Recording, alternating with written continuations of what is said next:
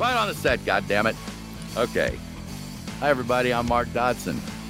Yum, yum. You're listening to Still Talking With. This week, Ben, Jeff, and Leo are still talking with the legendary bassist Gary Van Scyoc.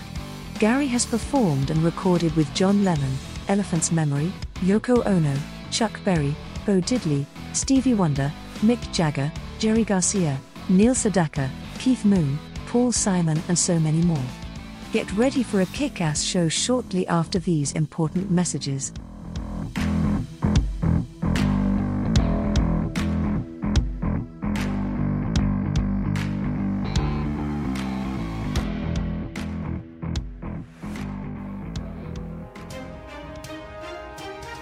The Dorkening and all affiliated shows are not intended for anyone under the age of 18. The following may contain discussions or scenes that have adult situations, graphic violence, nudity, strong sexual content, and graphic language. This show is intended for mature audiences only. Viewer discretion is advised. But thank you all for joining us. Thank you. It's been a lot of fun. Do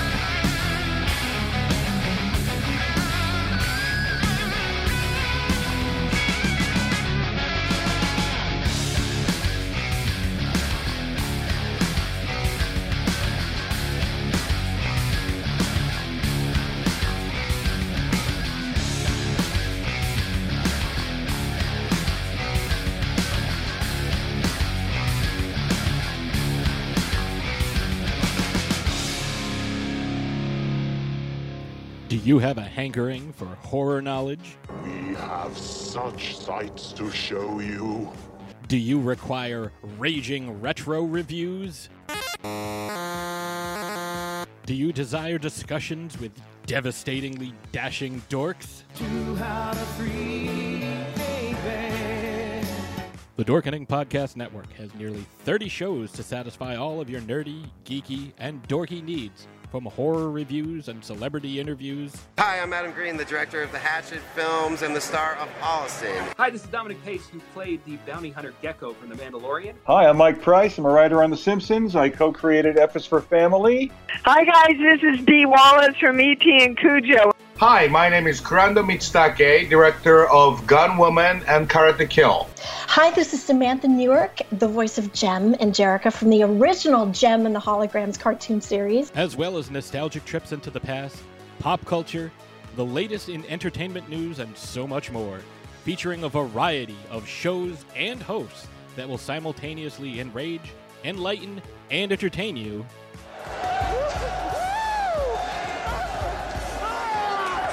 Check out the Dorkening Podcast Network, My mom says I'm cool. available on iTunes, Spotify, thedorkening.com, and wherever fine podcasts can be found. Happy Wednesday. We are now live on Still Talking With, and as always, we have Benjamin. Yo, how's everybody doing? Doing okay. Was my volume low for a second? Yeah, you were kind of like. I thought maybe your wife came in and was like choking you out from behind or something. I- Yeah, no, he was no, eating no, no. cake. Not, yeah, yeah, Yeah, yeah. he Uh, was, was he was eating cake. Yeah. Jeffrey. Hey! More like drinking coffee. That's what I was doing. You- oh, oh, it's coffee. Okay. Coffee, yeah. I have coffee. See? So, so- coffee. oh, what's in the coffee? Um, Kahlua. Uh, would you like to introduce our awesome guest tonight, Jeffrey? Um, only if he'll let me butcher his name. I, I, well, I'm going to try not to. You better not. You got instructions before the show. Yeah, like four minutes ago. Well, you know, well, I have a memory like an elephant. and We're going to get into that in a little bit. Ooh, good Um, one. Ah, that was a good one. You like that, huh? I, I'm almost, I'm almost half impressed with you. Um, yeah, it's um, Gary Van Skyok. Is that right? Psyop. Psyop. Damn it! I knew I was going to get it wrong. And, and you know what? We knew you would too. Welcome to the show, Gary. You are Thank a you guys. I appreciate it. Thanks for having me on. I really appreciate it. Oh my. He butchered it. He's fired. fired. Fired. Fired. Fired. I am not offended. No, me neither. Thank God. It's tough, you know. It's a tough one. So, uh, Gary, for those who may not know who you are, would you like to uh, introduce everybody to yourself? Gary Van Scyoc, Elephants Memory Band, since 1971. Still doing it, still playing out, still recording, and uh, love the music business. Been around for over 50 years, so doing okay. That's awesome. Wow. Well, Nice. that's excellent. 1971. I'm gonna have to ask my mom if they were listening to one of the albums when. Never mind, because I was born in '72. I'm just saying. Well, I was Oh, you eight, so. I was eight, so I was still eating mud pies. You guys are a bunch of whuppies. Well, I think that's where the whoopie pie comes from, is the original mud pie. I seriously do. Uh, did he see Whoopi or Wookie? No, whoopee. You know, like what people say after sex, whoopee. I don't remember.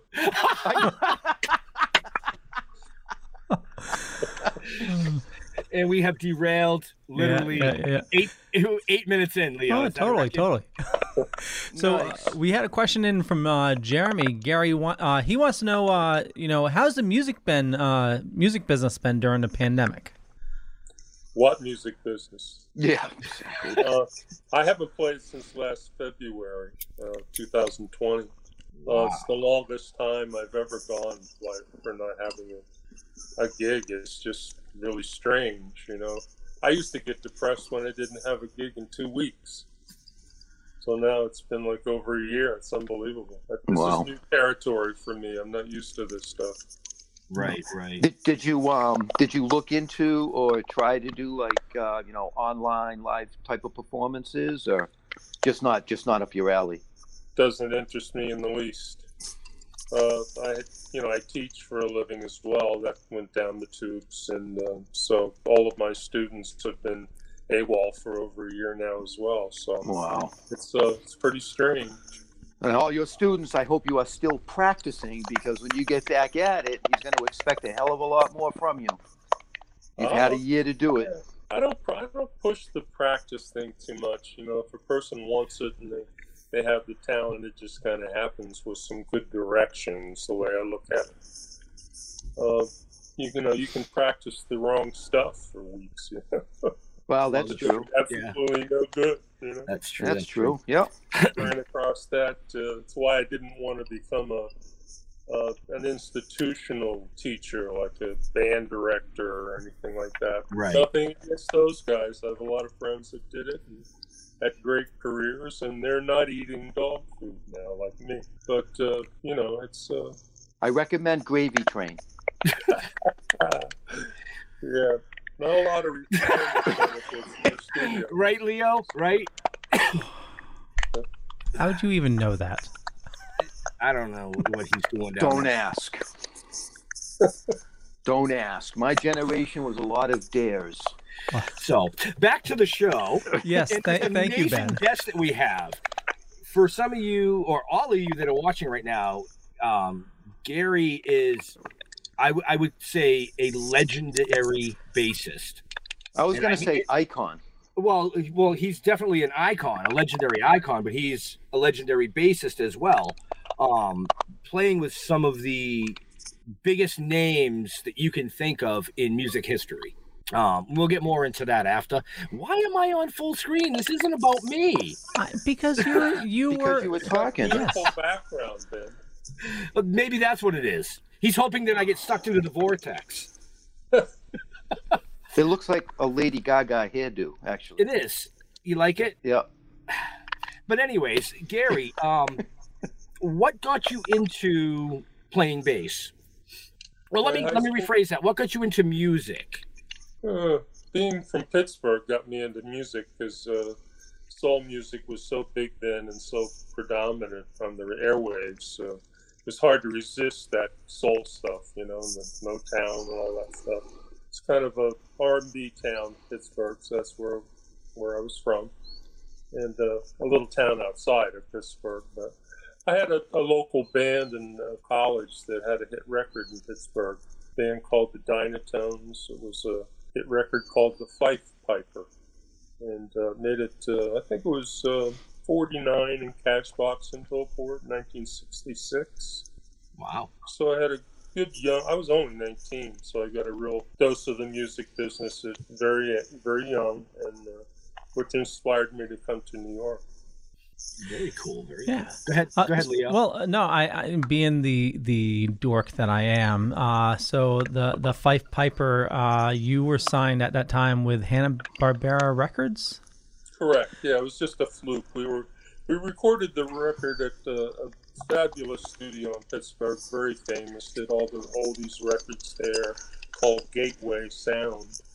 And just uh, coincidentally, when we were mixing the final track for the Fife Piper, uh, the manager of the uh, famous doo-wop band, the Marcels, happened to be standing outside, and uh, he loved it, and uh, somehow got in, had probably an in in those days. It was all politics or whatever in '66, and he had a, a way to get into Hanna Barbera Records, sent it out there to Hollywood, and they loved it. And signed us, and uh, it was like the easiest transition from being a college uh, fraternity band into being a, a serious national act. Okay, now wait a minute. I got a question here. Almost overnight. Uh, Hanna Barbera Records. I thought they did cartoons. You did. I I'm never sorry? heard of the. I never heard of the record label. Hanna Barbera. Yeah. Yeah, they had a, a really hip jazz label in the '60s. You know, uh, it wasn't just all the Jetsons and you know all that those cartoon stuff. They actually were serious about having a label in the '60s. It lasted for five or six, seven years, and they had a lot of really cool stuff on it. Uh, so I'm proud to be on that uh, that stable That's awesome. musicians. Well, I did not know that. No, That's- I didn't know it either. And Leo, being the, Leo being the dork that he is, found it. That's impressive. not old enough to know. So so uh, pro- did any of was there music uh, made specifically for like did any of it mix with like the cartoons or because I know a lot of the Some cartoons. my stuff made it into uh, the Jetsons. Yeah. Very cool. They, they used a lot of the stuff. Uh, I can I can talk about it now, but mixed in with the record was you've heard of the Wrecking Crew, right? Yeah. Okay. So some of the tracks that were on the album under my name were actually musicians had overdubbed and played tracks from the Wrecking Crew out in LA. So uh, we didn't quite have enough material because they want you to come up with an album in 24 hours, you know, and you can't possibly write all that material, you know. So you just work on a single. So uh, we had to, they had to fill in to get a whole album's worth of material. So they came up with some tracks that I learned, later learned was uh, the guys from the Wrecking Crew, which is so cool. That is cool. Yeah. Wow. Je- Jeff looks like It wasn't cool dumbfounded. at the time. Oh yeah, no, I'm totally done because I. I was insulted that they, they did it behind our backs, so to speak. But but they had that a record to get out, and we had signed. So what are you going to do? It was all good. Right. You know, I mean, I'm actually embarrassed right now because I have to be honest. I I, I grew up, you know, and I listened to an awful lot of uh, 60s and 70s music, and for whatever reason, I have never even heard of the Elephants Memory Band until today. Real? Wow. Wow. you know um, and that's embarrassing you know i mean I, I listened to all of those guys you know, back then, the Procol Harums and, and, and, and all of those, you know what I mean? Um, So, yeah, I apologize for that. the groups of the day. Well, you know, you would have had to start out in the 60s, you know, like 69. Elephant's Memory did the soundtrack for Midnight Cowboy, the Dustin Hoffman movie that got all kinds of Academy Awards in 1969. It was the only uh, X rated movie ever to win a motion picture award like that. Uh, are, you, are you folks uh, familiar with that movie at all? What was the movie again? Midnight, Cowboy. Cowboy. Midnight Cowboy? Midnight Cowboy. Dustin Hoffman. Yeah, oh, yeah. Yeah, yeah absolutely. Yeah. Well, we did the soundtrack for that. You did? Yep. Holy shit. That's one, of the bold, re- that's one of the bold records on the wall. No shit. Yeah. Wow, one, okay. One of the gold records. I like how he put that. One. Yeah, I You know, you, uh, you know, they accumulate over the years. Yeah, You know, you- that's what I do. Why'd you mute my mic for a second there, Leo? You looking for that scratchy sound? Yeah, I'm, I'm hearing a clicking, so I wasn't too sure if it was coming from. Uh, Yeah, well, I'm getting the scratching too, uh, but I'm able to hear you guys so far. Let's cross our fingers. Yeah, sometimes it's because Jeff uses a headset with the mic built in on Yeah, but it's not that. Leo No. muted me and it was. Yeah. Who just muted? I muted him. No, it's it, yeah. It could just be a connection. Um, Yeah. That's all. But we'll play through it. we will. The show will go on. Yeah. The show will go on. That's right. It's like having a broken string. You can't stop. What? That's, that's good analogy. Right? Well, you hope like hell that your your roadie gets you a one that you know has all the strings. and quick. All right, so I, I, I do have a I do have a question for you, Gary. Good. Okay. Um, I know you know the answer. I'm just curious as to what you're going to say. uh, there was a quote that I read, and it said, "Life is as long as an elephant's what?" Life is as long as an elephant's memory. Very good. I didn't know if you were going to go dirty on us. Is that, uh, uh, are you are you quoting John Lennon on that? Yes. Yeah. Yes, I Yeah, I'm am. looking at, I'm sitting in one of my studios and I'm looking up at the, the framed letter that that quote comes from. I refer to it as the parting of the ways letter. That's where that quote was uh, originated. No, okay. When John, when John uh, had to uh, finally let us go uh, from Apple and send us on our merry way. yep yep i read the article uh you know what was said and um yeah i was just um it was it was it's an interesting quote actually you know i like it you know uh he was a genius he was an absolute Oh. genius There's actually three or four quotes in that uh, that letter, and uh, that are really cool. He he was trying so hard to make us feel good, you know, that uh, he had screwed the whole thing up more or less on one end of it, at least. Uh, it was really the green card issue. right For those that don't know, uh, John was getting a lot of flack from the government because he had really extended himself to get involved with the raising the voting age to 18, which would have made a huge difference politically. And uh, so the government was really coming down on him and got him on that mar- marijuana bust, and uh, you know all those things came to uh, a real problem for him. He couldn't get out and tour because of that. right right well he was a true pioneer in a lot of ways Uh, you don't have to uh, convince me. Right. But, Now, but uh, thanks for thanks for coming up with the the quote. And uh, you know, I know you're not an elephant's memory guy per se, but uh, thanks for doing your homework. I appreciate it. Uh, it's always good to learn a little bit more about history, right? absolutely Leo. Yeah, uh, no, I was going to say. So uh, you brought up, you know, uh, John, with the issue with uh, with the government, but some of that fell back on you as well. You, uh, I, I read that you were uh, your phones were tapped and you were followed by the FBI. we got so used to it after a while, you know, there was, uh, I would see the guys as I was com- coming into my building on 84th and 1st in New York City. And uh, in those days, it wasn't all digital stuff, you know, like it is today. then it was actually they had to have a reel-to-reel tape machine in the basement of your building. You know, so uh, that took a lot of maintaining. You know, you see a lot of people going back and forth with the fedora hats, and the, it, it was wild. You know, you heard the click every time you picked up the phone, just like you hear hear about in the movies. It's all true. You know, Nixon was president. Right. right. Did you did you um say hi guys whenever you Oh, like all time. picked up? I, I knew who they were. Oh, yeah. I think they knew. I knew. Everybody knew. You said hello to them. You waved on the way into the building. If you caught them going out for a sandwich, it was pretty hysterical, really. Uh, anyway, That's funny.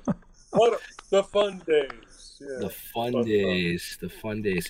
So now that now that Jeff jumped right into to, to the John uh, aspect, how did you um, become part of what John was doing back then? Well, first of all, uh, I was really on a Columbia band called Pig Iron. When Yep. Elephants first called me, they were they were kind of falling apart, and I I had heard about the Elephants being involved in this political thing uh, in in Manhattan, playing NYU, playing at Washington Square Park, you know, doing all these political rallies.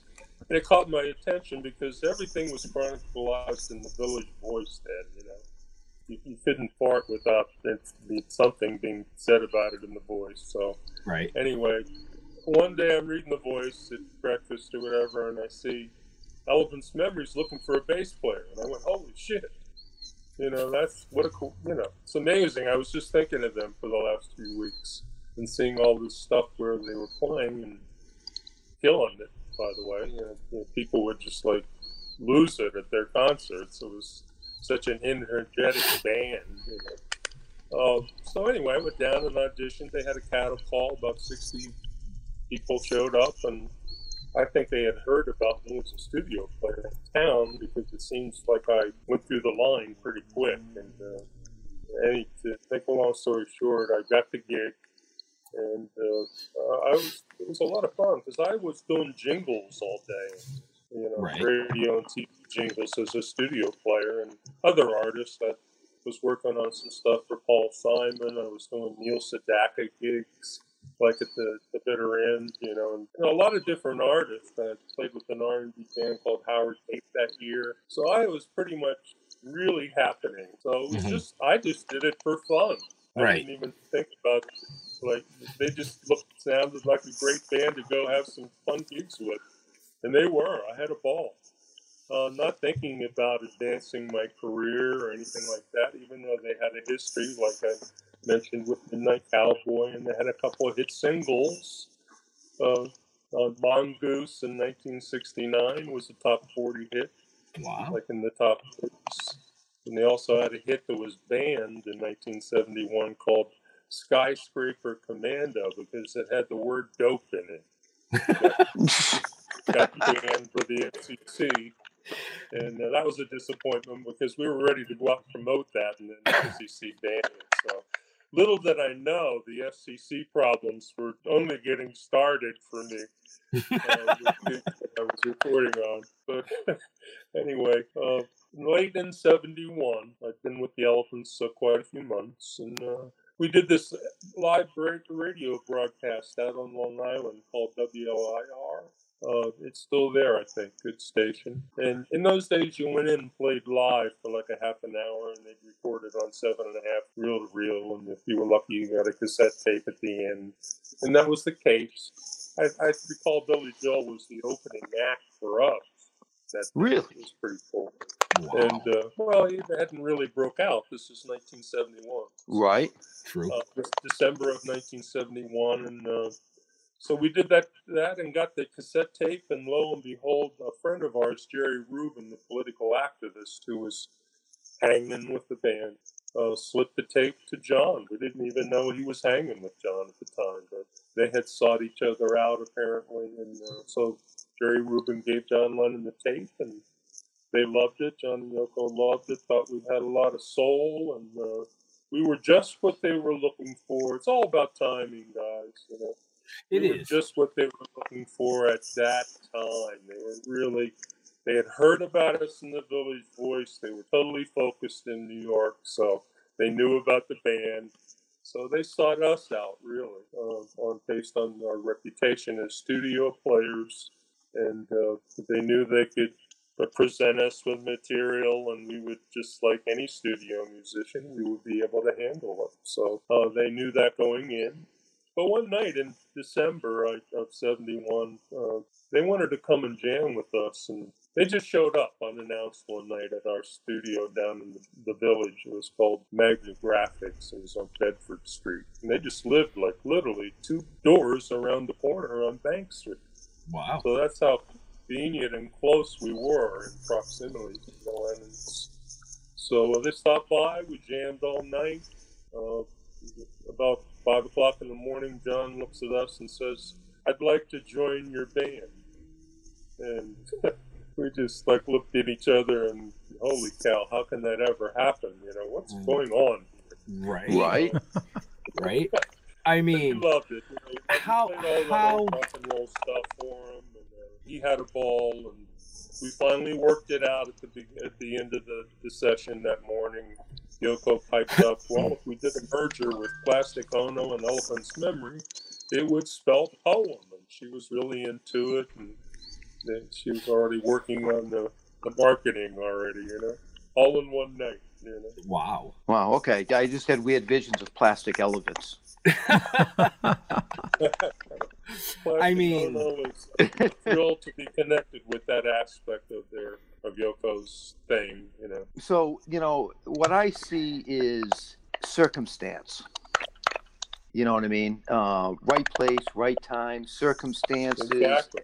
Um, but the fact of the matter is, is that circumstances are developed because you get your face out there. You're out there doing what you need to do, and that's how the opportunity presented itself. Yeah, as tried as it sounds, it's uh, you know that's what you did as a player and as a band. You had to work hard. You know, Right. it's New York. For God's sake. First of Oh, all. yeah. we, had, we were lucky. We got to play Max's and kind of got that place going a little bit. In those days, you wouldn't just play one night somewhere. You played all week, like six nights at the same place. So you know, once you uh, that really tightens up a band in a hurry. I got to tell you. Yeah, I bet. I would I would say so. Six nights in a, in a row at Max's Kansas City was uh, it was just uh, an amazing experience for us and tightened us up as a unit. And uh, I, we wanted to get John to come down and jam with us there, but uh, he, he was a little. Uh, I don't know why he, he didn't really want to do that because uh, he was already thinking about recording those songs that are on sometime in New York City. He was he was prepping. We didn't realize it, but uh, yeah, yep. you know, it wasn't too too much later in, in January we started rehearsing some of those songs. Wow. I'm blown away right now. I'm blown away by the fact that, you know, that John Lennon just walked over and joined, jo- you know what I mean? Knocked on the door and just kind of, Yeah, I don't think he's ever reached out to anybody like that ever. Yeah. I mean, nor I would have to, first of all. But Well, the weird thing, you know, like you said, it was the circumstance. Right, we right, were right. there, popular in town. We were studio players.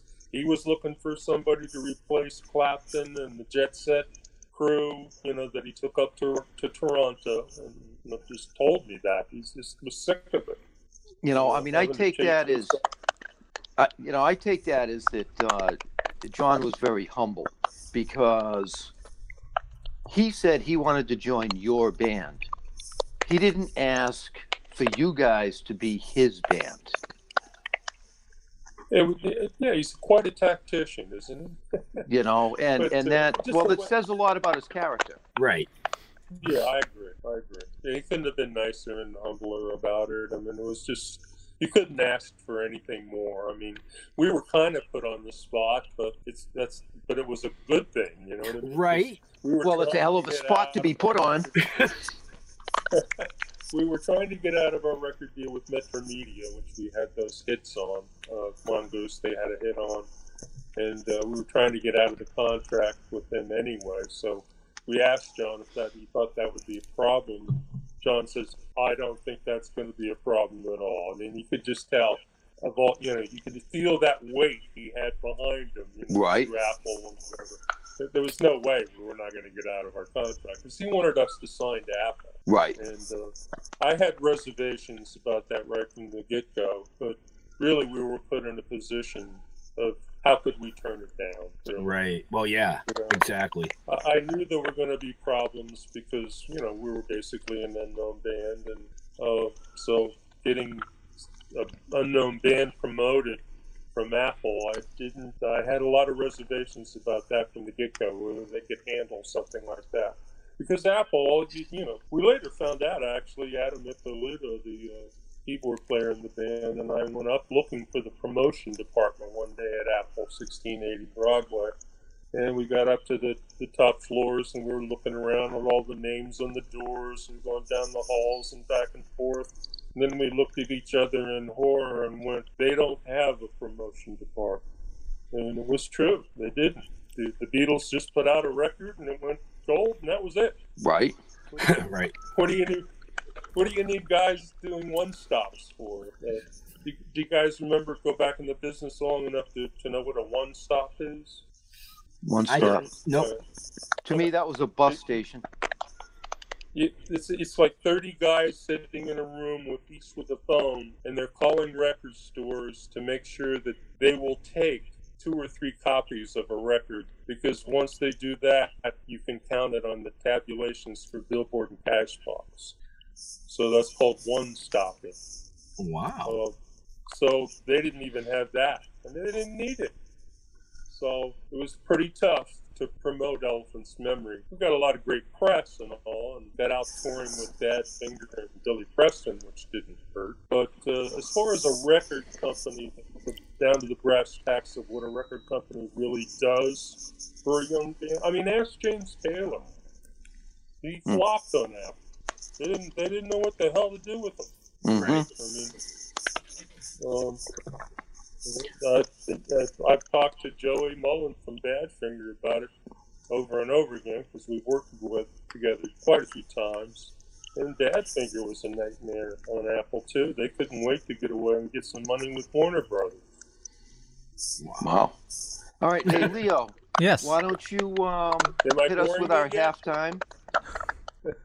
All right, hit us with our halftime, and uh, we got a lot more show coming up for you. Because I have some more really weird questions. I think Oh, for boy. Gary.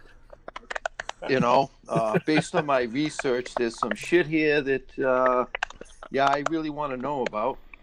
Uh, so yeah, do your thing, Leo. Sounds good. And actually, so this will be a couple minutes, Gary. We're going to play our, our sponsor ad and everything. Do you, maybe do you want to hop out and hop back in and see if that clicking goes away? I'm good, guys. Thanks. Do whatever you got to do. Okay. Uh, no, I mean, do you want to try to hop out and hop back in, see if the clicking goes away? Me? Yes, sir. No, it's not too bad. Are, Do you have that on your feed? Uh, well, we should be okay. Let me uh, let me run the ad. And um, here we go. So let me find the right button. Uh, so as always, we have awesome sponsors: Deadly Grounds Coffee, little mom and pop shop here in Connecticut. They make the most awesome coffee. I'm drinking it right now. But here's a zombie talking about coffee. Everyone thinks because you're a zombie, you don't know good coffee. Well, they're wrong. There's only one brew that gets my seal of approval. Deadly Grounds coffee is my guilty pleasure. The aroma is so intoxicating. It brings all of my neighbors out of the woodwork. Deadly Grounds coffee. Coffee to die for and zombie approved. It's good to get a little deadly. Use the front door! Oh, they're so disgusting. Uh, and uh, Ben, you guys got something going on, don't you? Um. Okay. Okay, so uh, episode one for Still Talking With is out right now. There's links in the show notes down below or up above. Uh, we urge you definitely check it out, but here's a trailer. If your world was turned upside down, what would you do?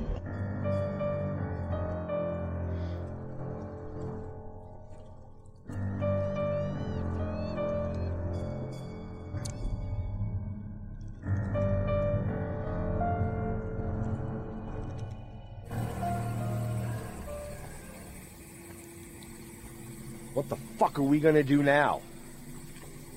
Get high.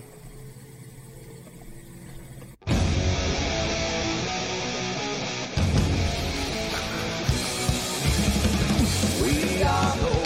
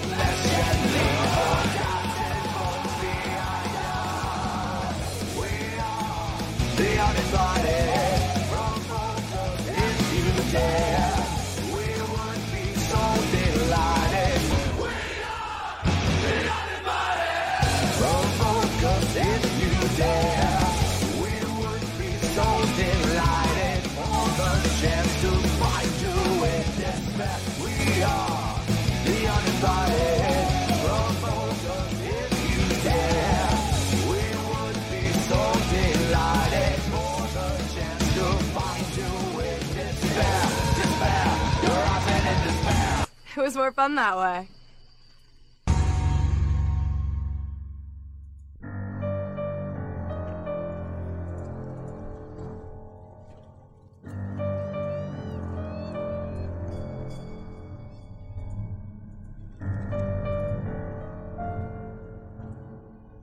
Okay, Jeffrey, what are those awesome questions you got? Uh, well, first, I want to say, uh, you know, you can see and follow all of our other sponsors and partners. Uh, they are in the show notes, up above, down below, wherever you may be watching. They might be behind you, so watch out. Okay. Do. Are you okay over there? yeah, I'm doing good. I'm doing good. All right, Um, just um, checking. well, the, fir- the first question I have, you know, for Gary is um, the first. I read. You, have you've had like thirty questions, so like this is thirty-one. All right, 31? Yes. Okay, Go ahead. 31. Uh, 31. Um, 1973, you played with the Jerry Garcia Band on a cruise? Well, that's a good question. Nobody ever brings that up. I do. Uh, 1973, uh, the Hells Angels were kind of like our bodyguards. They felt like we were the East Coast Grateful Dead, so to speak. So they really got off on uh, hanging at our gigs and uh, harassing uh, people who were not into the band. But uh, they they have this cruise every year. Traditionally, back in the day, they would rent the Circle Line, which is uh, uh, a ship that holds about 200 people that goes around the island of Manhattan under the George Washington Bridge. And so they would rent that every year and have this huge party they called the Pirates Ball. And uh, they'd be decked out with all their girlfriends. And uh, this particular year, they had they had a lot of live music, and this was this was actually filmed on the uh, the cruise. Uh, and uh, Elephant's Memory was one of the people playing there, and uh, parts of it became what's uh, called the Hell's Angels Forever movie. So later on, after the cruise, I wrote the soundtrack uh, title cut to that. I wrote Angels Forever for them, and uh, that was released back in the day on VHS. It's it's out there. You can still get it on eBay, and uh, it was basically a docu- documentary of uh, the whole uh, Hell's Angels uh, thing up until 1973. It was pretty cool. Had some good music in it. Okay. Uh, how many other bands were involved with that? Oh man, four or five. Yeah. Uh, who's, who's the Willie Nelson was on it? If you haven't seen the uh, Willie Nelson was there, and uh, Prairie Dogs or something like that. I forget. Pure Prairie really League? A lot of good music. Jerry Garcia was there, but not the Dead, just Jerry. You're right, just Jerry. Yep. Yeah, yeah. So uh, you know, at one point we were intermingling and playing with each other. They have a lot of good uh, musical segments on that uh, that documentary. It's pretty good. Wow. Wow. And I'm proud that I wrote the soundtrack. Made a few bucks. That's that's that's awesome. Wow. No, I, I, I didn't know the Hells Angels were involved in that. That's actually really cool. Yeah. Yeah, it was their own documentary. They were kind of uh, behind. Uh, they probably financed the whole thing themselves. I think they could afford it. Trust me. Right. Yeah. Wow. But I made a lot of good friends. The president of the Hells Angels at that time, who we hung out with and I got to know pretty well, was Sandy Alexander, and he was quite a guy. Uh, he's he's passed on now, but um, he was the Hells Angel that was in prison and got in the middle of a knife fight with a CIA or FBI undercover guy and saved his life, and they let him out early. Uh, and he had won the Golden Gloves in Manhattan. I mean, he was just, he was a badass. Wow. All the best way I can put it. But the nicest guy you ever meet. It was Mhm. right. the dichotomy. of the two. It was just unbelievable, you know. Uh, just a sweetheart and uh, really looked after us, I have to say. Actually, that's that's awesome. Hang out. You had to hang out on the Lower East Side all the time, you know, because we were down there at the Fillmore East playing all the time, and their the headquarters for the Hells Angels was just around the corner. So we did some shows at the Anderson Theater down the Lower East Side. Which actually, that's where we worked with uh, Chuck Berry and Bo Diddley, and wrote a couple of tunes from uh, this great concert we did at the Anderson Theater. It was one of those old wooden theaters like the Fillmore, but even older and even better sounding. It was an amazing place to play. They tore it down now, I'm sure, but uh, that's the history. That would have been 1973. We recorded there with uh, with Chuck and Bo. It's a lot of fun. John and Yoko came to sit in the audience that night. Uh, they really wanted to see us rock out with Chuck and Bo. So that was quite a night. We were all there under the same roof at that night uh, and playing our little hearts out. And uh, I'll never forget uh, John and Yoko bopping. They were in like the ninth row trying to be inconspicuous, you know. yeah. yeah, good like luck they with could that. ever do that. I was gonna say, yeah, I don't think that could ever happen. Right? Right. So that's a good question, man. Yeah, that was a good question, Jeff. I'm actually impressed with you tonight. Hey, see that? I mean, No. wow. You've got some really come on, keep going. Well, what else you got on. for I mean, questions? you know, you gotta- no, you gotta this remember I that, I know, know- this is your this is your thing, man. This is well, your- I, I love I love that I love that older music in the you know the late '60s. That, that's why I'm horrified that I'd never heard of you guys. You know what I mean? Because I grew up with that stuff. When I went to college, that's all we listened to. You know what I mean? Uh, I had the I had the pleasure of seeing, uh, you know, uh, who the hell is it? ELP and, and bands like that from the early days. You know, uh, Procol Harum. You know, Procol Harum I saw live with ELP. I mean, I mean, come on. You know, I, I think a, a lot of I these haven't seen either one of them, so good for you. you know um, i was i was blown away totally impressed and um, you know uh, the whiter shade of pale and all that kind of stuff and uh, you know um, like i said i'm embarrassed that i don't know about the elephant's memory band but i do now and uh, you know i am really looking forward to digging deeper into you hmm. be afraid, Gary. Be very afraid. Um, Carly Simon. I saw that Carly Simon was a part of the Elephants for a while. Yeah, she had just left the band when I joined in '71. Oh, you Um, scared her away? I'm sorry. Did you scare her away? I must have. I scared, I scared her right into a nice career. Yes. Because she broke out that, that same year. So when she signed and uh, actually got playing. Uh, can you guys still hear me? I see a weird message coming up there. Oh yeah, no, we can oh hear no, you. you're fine. You're fine. Sorry, sorry, I got distracted. Yeah, the weird messages are Leo. Leo will pull Once, messages uh, out of the comments. Once we got working uh, with John and uh, we were recording sometime in New York City, speaking of Carly, uh, it was probably, we got started on the album at the Record Plant East around uh, the end of January uh, into the mid February time there, right after we did the Mike Douglas show. And uh, Carly would come down, you know, she couldn't uh, wait to come down and hang with John, of course, and her old bandmates. But uh, so that's how I got to, to, to meet her was uh, her coming down to sit in on some of John and Yoko's sessions for some time in New York City. But uh, she, yeah, she had been in the band I think nine months and had recorded some stuff with them. But uh, uh, she was not, and she was kind of sandwiched in between the Midnight Cowboy '69 thing and the Mongoose 1970 thing. Somewhere Right. in there was. So that's the Okay. best way I can describe it. No, that's awesome. And and and she came out of that and made a name for herself. Uh, you know. did. I Oh, yeah. So.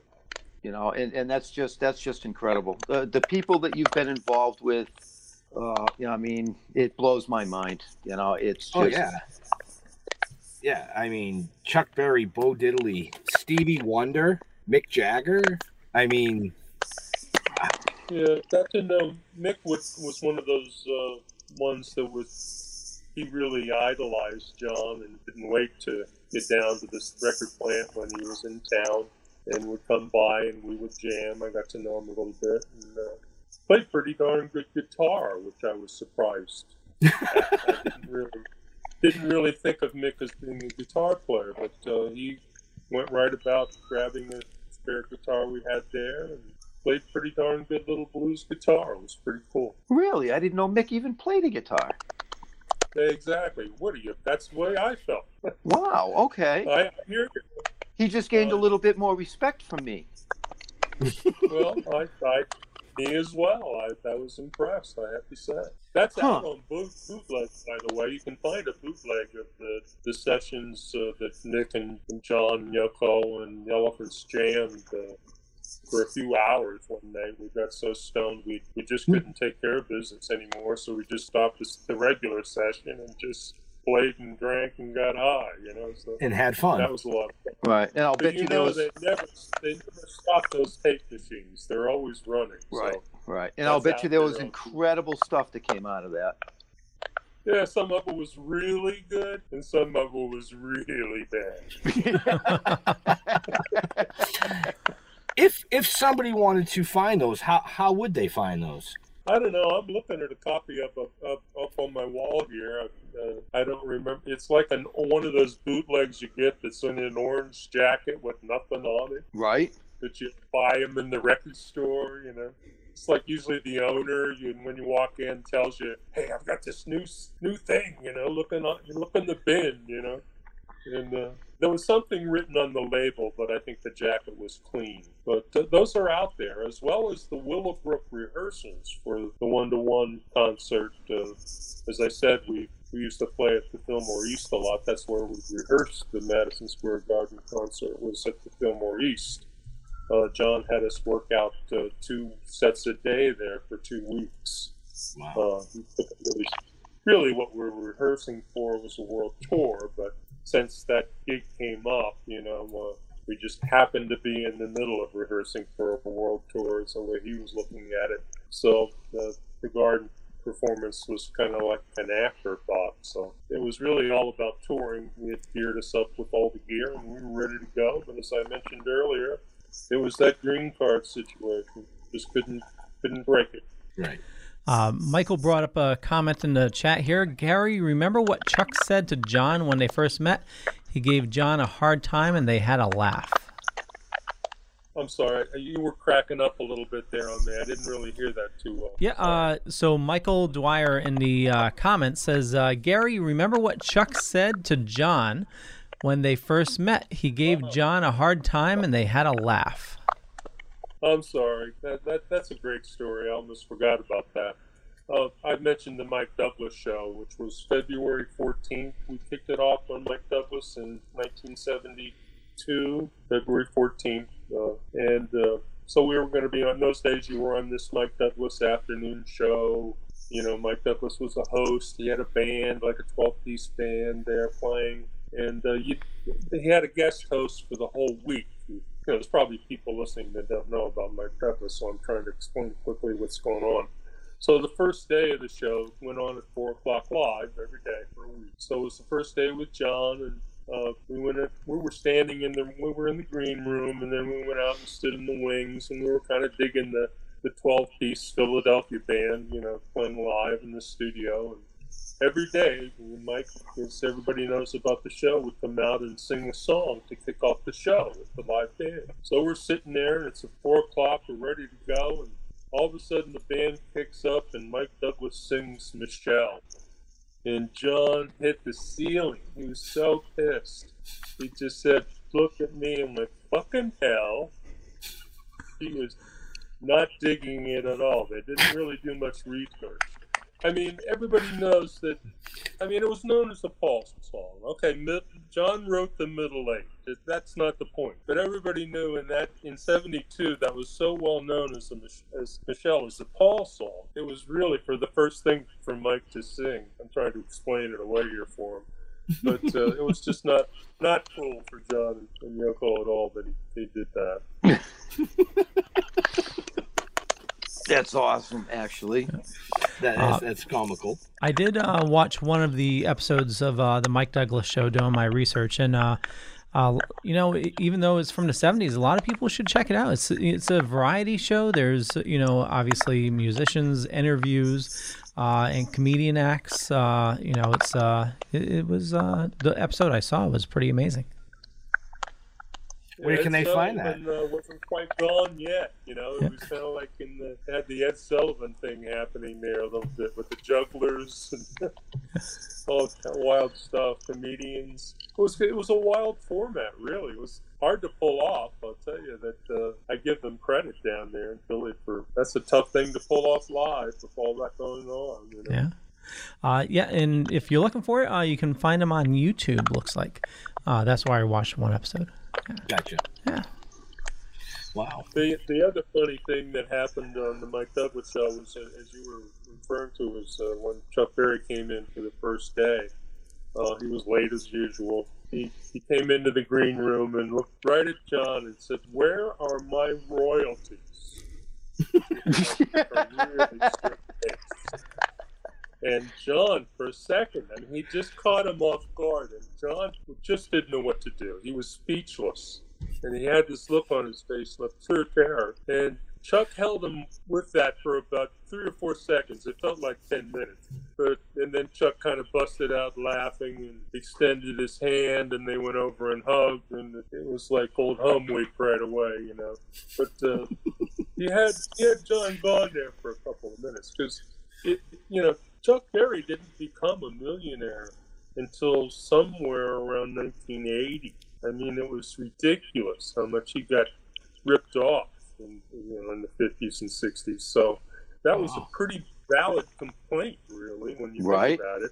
Uh, uh, there would definitely had to be some royalties out there that I'm sure he didn't get, you know, on the Beatle covers and this and that, you know. So, but anyway, he was a good sport about it and leave John, uh, John hanging too much, and uh, they had a had a lot of fun. You know, John really idolized him. He was nervous around Chuck. He, he that was one of his main idols, and uh, he really wanted to do good by Chuck, and God bless him. He, he tried, but of course, Chuck ended up playing all the keys, uh, all the songs in the wrong keys, and throwing John a solo on live TV. And he never told John that he was going to try to get him to play a solo, and uh, a lot of really sneaky stuff. And that's what uh, Chuck was all about in those days. You know, it's like he played this little game called Stump the Band. You know, I call it. He liked to fuck with people. exactly. I think that's the first f bomb of the show. Nope, nope. Gary beat you to it ten minutes did ago. Did he? Wow. Okay. Um, yeah, I I learned so much, and there's a lot of stuff that I'm going to have to look up now. you know, seriously, it's uh, you know, I can't believe that I missed some of this stuff. You know, Well, but you're too young, guys. You know, cut yourself some slack. You know. you know, uh, well, yeah, I suppose. I mean, you know, uh, it was a little before my time, but um, not that long. Well, not that it was. I mean, it was. It was before my time. Like I said, I was born in '72, but the music has been around for generations. Yes. And generations and generations, and even today, in 20 what are we in 2021 i guess um i, I lost a year because of this pandemic thing um the music that you were so heavily a part of is still everywhere it's it, it hasn't faded it wasn't a one-hit wonder do you know what i mean um and it does it puts you into a legendary status and i was reading some show notes you were actually inducted into the pittsburgh music hall of fame Yeah, that was 2014. Uh, not too long ago. Yeah, Right. It's an honor. Always great to be, uh, you know, recognized by your hometown guys. So it was, uh, it was great. I was thrilled. You know. that's that's that's Wow. awesome No. you know So, um, Thanks what do you what are you currently working on, and what are your plans? I just like to have another gig. I just want to have a I gig. just like Yep. to, for things to be get. Yeah, I just want a gig. That's all I'm asking for. You know, just uh, to go out and play again. Uh, it's been too long. This has been too crazy. Uh, too much coop, cooped up, and you know, I still play and keep my chops up. But uh, you know, you didn't want to be stupid. My band uh, hasn't played in over a year and uh, three months now, so it's, it's wild. right Wow. Now, um, It'd be nice to get back to some students coming again. That would be nice. right? I haven't done. I haven't been doing the teaching online thing. just doesn't. It's really hard for bass. You can't feel the or hear the the frequencies right on the internet. It's just crazy to try to teach bass. Uh, maybe some guys are doing it and doing it well, but I just didn't really feel like I wanted to go there. But uh, it would be nice to get back to teaching and seeing some of my students again as well. So uh, over the past year with with uh, uh, no time to play, what what have you been uh, doing with your spare time? Uh, not a lot. That's an honest answer, yeah. Uh, just haven't been really doing a lot, guys. I got to tell you, a lot of, a lot of nothing. Yeah. And that's hard, especially for somebody like you. You know, Yeah, it's well, got to be. That's what I do. I, I play. That's what you do. You're geared Right. up to four o'clock comes, you get yourself awake and stick yourself in the car and get your gear together and go set up and play for four hours and break it all down and come home. That's what Right. you do. Right. There has been none of that. So I you know, I can't uh, I can't tell you how weird it is for a full time musician playing out every night musician to uh, do nothing. It's really really not good. I couldn't. I couldn't health. imagine. I couldn't imagine. I couldn't imagine. I mean, I I can't wait for shows to come back. I'm itching. I, I need a live show. I need that interaction. I need to, to, to be shoulder to shoulder with the guy next to me screaming, you know? It's just you gotta have it. Let's hope we're on our way. You know, I don't know whether you guys got any shots yet or not. Or you're probably not old enough to get shots yet. I, I'm old enough. I got my uh, first one. All right, good. Yeah. good. Yeah, we're all uh, vaccinated up and ready to go. You know, it's just a matter of the venues. You know, Yeah. Uh, wanting to get uh, at least the, the rooms that I've been playing. Uh, it's just a matter of time for till they get back to normal or some kind of normalcy. Right. Let's hope it happens soon. Yeah, yeah, definitely. And um, you know, if we're ever out in your area, I would love to try and hook up with you. You know, meet you in person, shake great, your man. hand. Oh, anytime, Ben. We're we're way out here. Let me tell you. You know. Well, I mean, you know, we're supposed to be traveling to Cornwall? Pennsylvania. Oh, Pennsylvania, yeah. We're supposed to be traveling out to Pennsylvania and uh, Virginia, correct? Yes. You know, so Yeah. we're gonna be kind of down in that area of August, the woods. August, September. Yep. Yep. Hopefully. Yep. You know, knock on wood. Ouch. It's beautiful out here. So, Yeah. I mean, yeah, I mean, literally, the Poconos from us is five hours. It's a five-hour drive. Yeah, it's not yeah, too that's bad. a ways.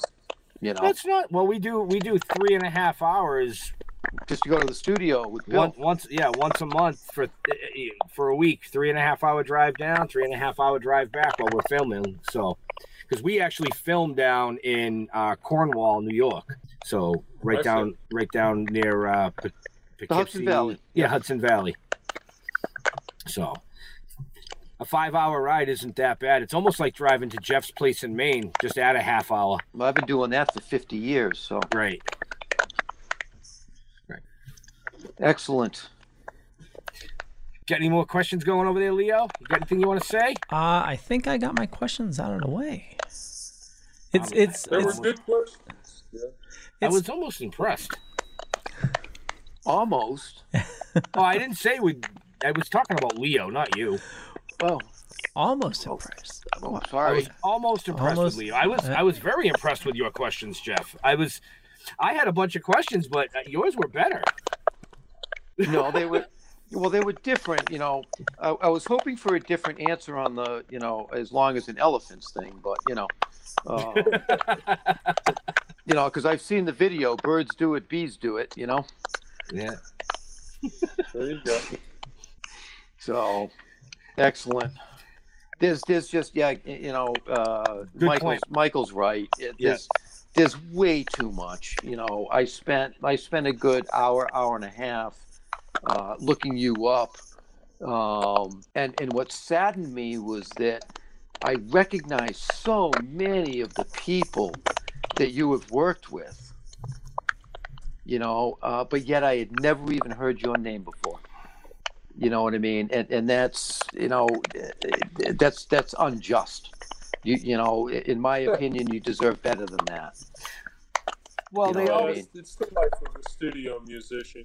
Well, I, I think it's more the life of, of like a bass player or like the rhythm guitarist because it's usually when somebody recognizes a band, it's all about the front man or if you're really really good, the drummer.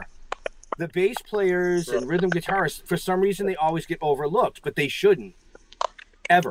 The story of my life. Yeah. Well, the story of your life is is actually amazing. It's an amazing story. Well, thank, thank you, You know, guys. It's always um, good to. I'm glad I could come up with some decent uh, answers to your questions. I hope. Well, we're just glad that you were uh, were willing to come on and chat with us tonight, and and hopefully our viewers that were on tonight, uh, our future viewers, and our listeners that are going to listen to this later on, um, learn more about you. You know, and the and the amazing things that you've accomplished over many years. 50. I was being polite. Half a century. Yeah, it's hard to believe for me too. Uh, You know. Very fortunate. Uh, you're a true inspiration, my friend. A true inspiration. Uh, and I will be, you know, looking you up uh, because I want to know more about your music. I need to know more about the elephants, okay? Uh, because I'm really, really upset that I don't know anything about that. You know, I said that before. I pride myself on knowing about late 60s, early 70s music. You know, uh, Yeah, so that's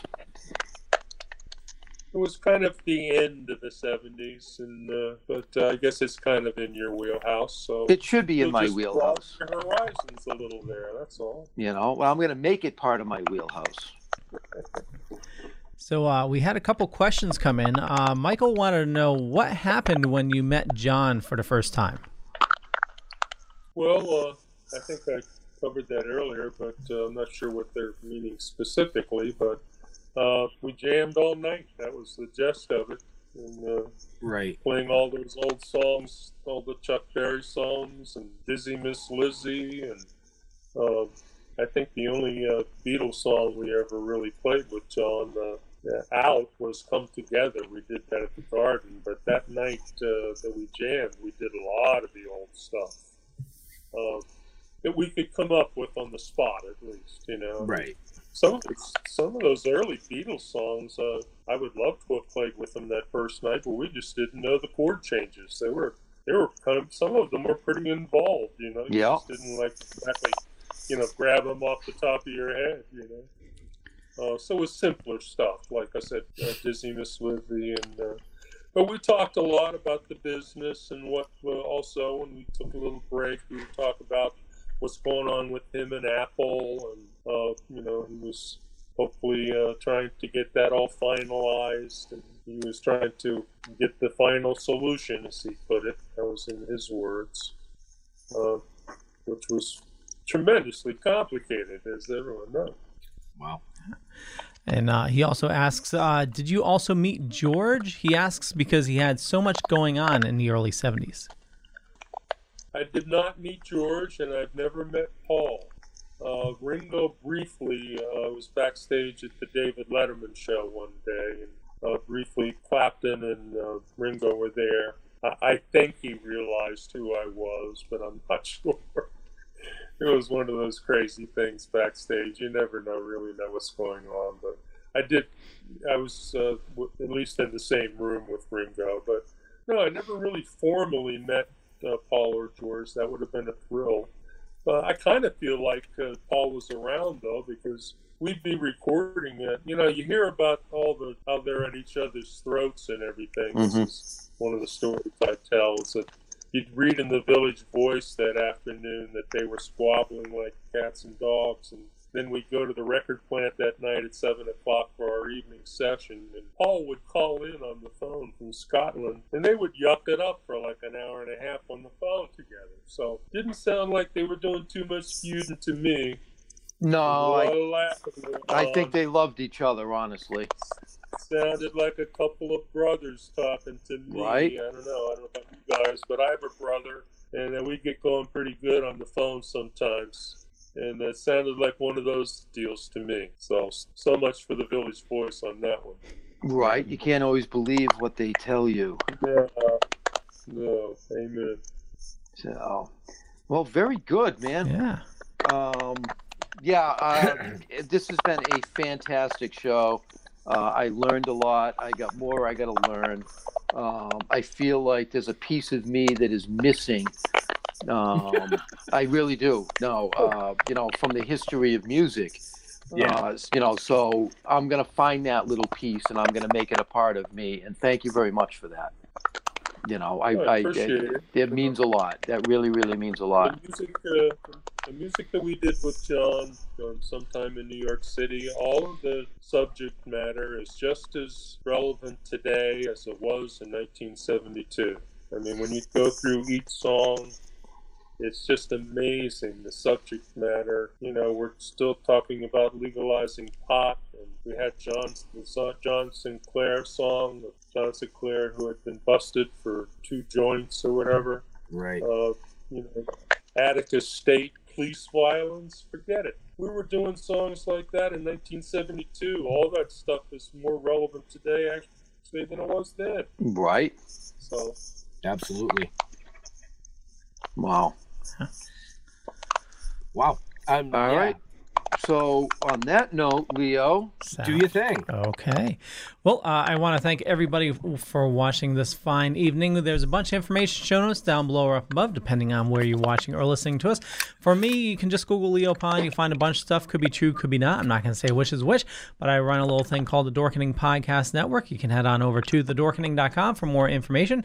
And uh, with wrapping things up, the last question here, Gary, and uh, we can tie this into you wrapping up, is uh, uh, Michael wants to know uh, what means most to you as a teacher and artist today, and what are your plans moving forward? And last question is, where do you like people interacting with you on social media? Well, I have a Gary Van Scyoc fan page. They can all get me on that, and I have my still have a, a website. Remember those? Oh yeah. Uh, Gary Van GaryVanScyoc.com, and there's a there's a store on there of a lot of stuff that we sell, like T-shirts and that, as all stores have, buttons, and I have an album that I recorded in 19 uh, excuse me 2015 called Pop Goes the Elephant. That's available on there. Uh, so just still trying to get back to normal with the uh, you know the gigging situation and uh, uh, you can't even really record these days. Uh, the studios aren't doing much either. So uh, I'd just like to see the music business get some way, somehow, get back to some kind of normalcy. That would be nice.